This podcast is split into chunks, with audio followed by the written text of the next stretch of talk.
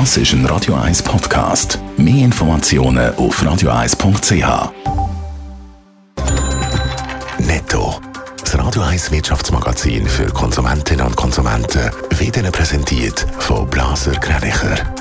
Wir beraten und unterstützen Sie bei der Bewertung und dem Verkauf von Ihrer Liegenschaft. blasergreinicher.ch Dave Burkhardt. Die Schweizer Börse dürfte leicht im Plus im zweiten Handelstag der Woche starten. Laut den vorbörslichen Daten von Julius Bär steht der SMI beim Börsenstart leicht mit 0,1% im Plus.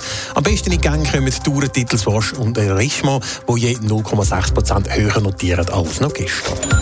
Die Zürcher Wirtschaft erholt sich immer mehr von der Corona-Pandemie. Laut Prognosen von BAC Economics dürfte das BIP im Kanton Zürich in diesem Jahr um 3,4 Prozent steigen.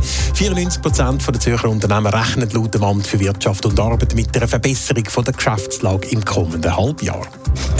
Zum ersten Mal seit einem Jahr hat der Gesundheitsminister Alain Berset seinen deutschen Amtskollegen Jens Spahn wieder zu einem persönlichen Gespräch getroffen. Beim Treffen sind unter anderem diverse Aspekte von der Corona-Impfkampagne Thema gewesen, schreibt der Alain Berset auf Twitter. Es sei ein angeregter Austausch gewesen.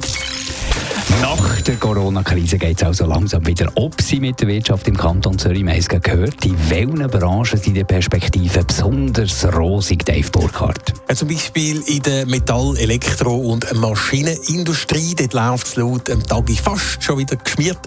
Sie sagen beim Auftragseingang quasi wieder auf Vorkrisenniveau, sagt ein Swissmem-Sprecher gegenüber der Zeitung. Allgemein profitieren die Branchen, die im Außenhandel tätig sind, vor allem, wie sich auch die Wirtschaft in den USA oder in China sehr rasch erholt hat.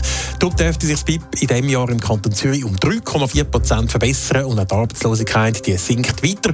Mit 3,1 Prozent ist sie aber immer noch deutlich höher als vor der Corona-Krise, nämlich 0,8 Prozent. Das sind vor allem auch Branchen, die weiter im Krisenmodus sind.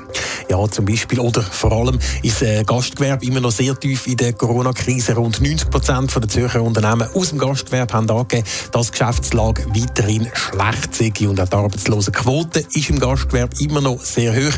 Sie liegt dort über 10 Prozent. Netto. Das Radio 1 Wirtschaftsmagazin für Konsumentinnen und Konsumenten.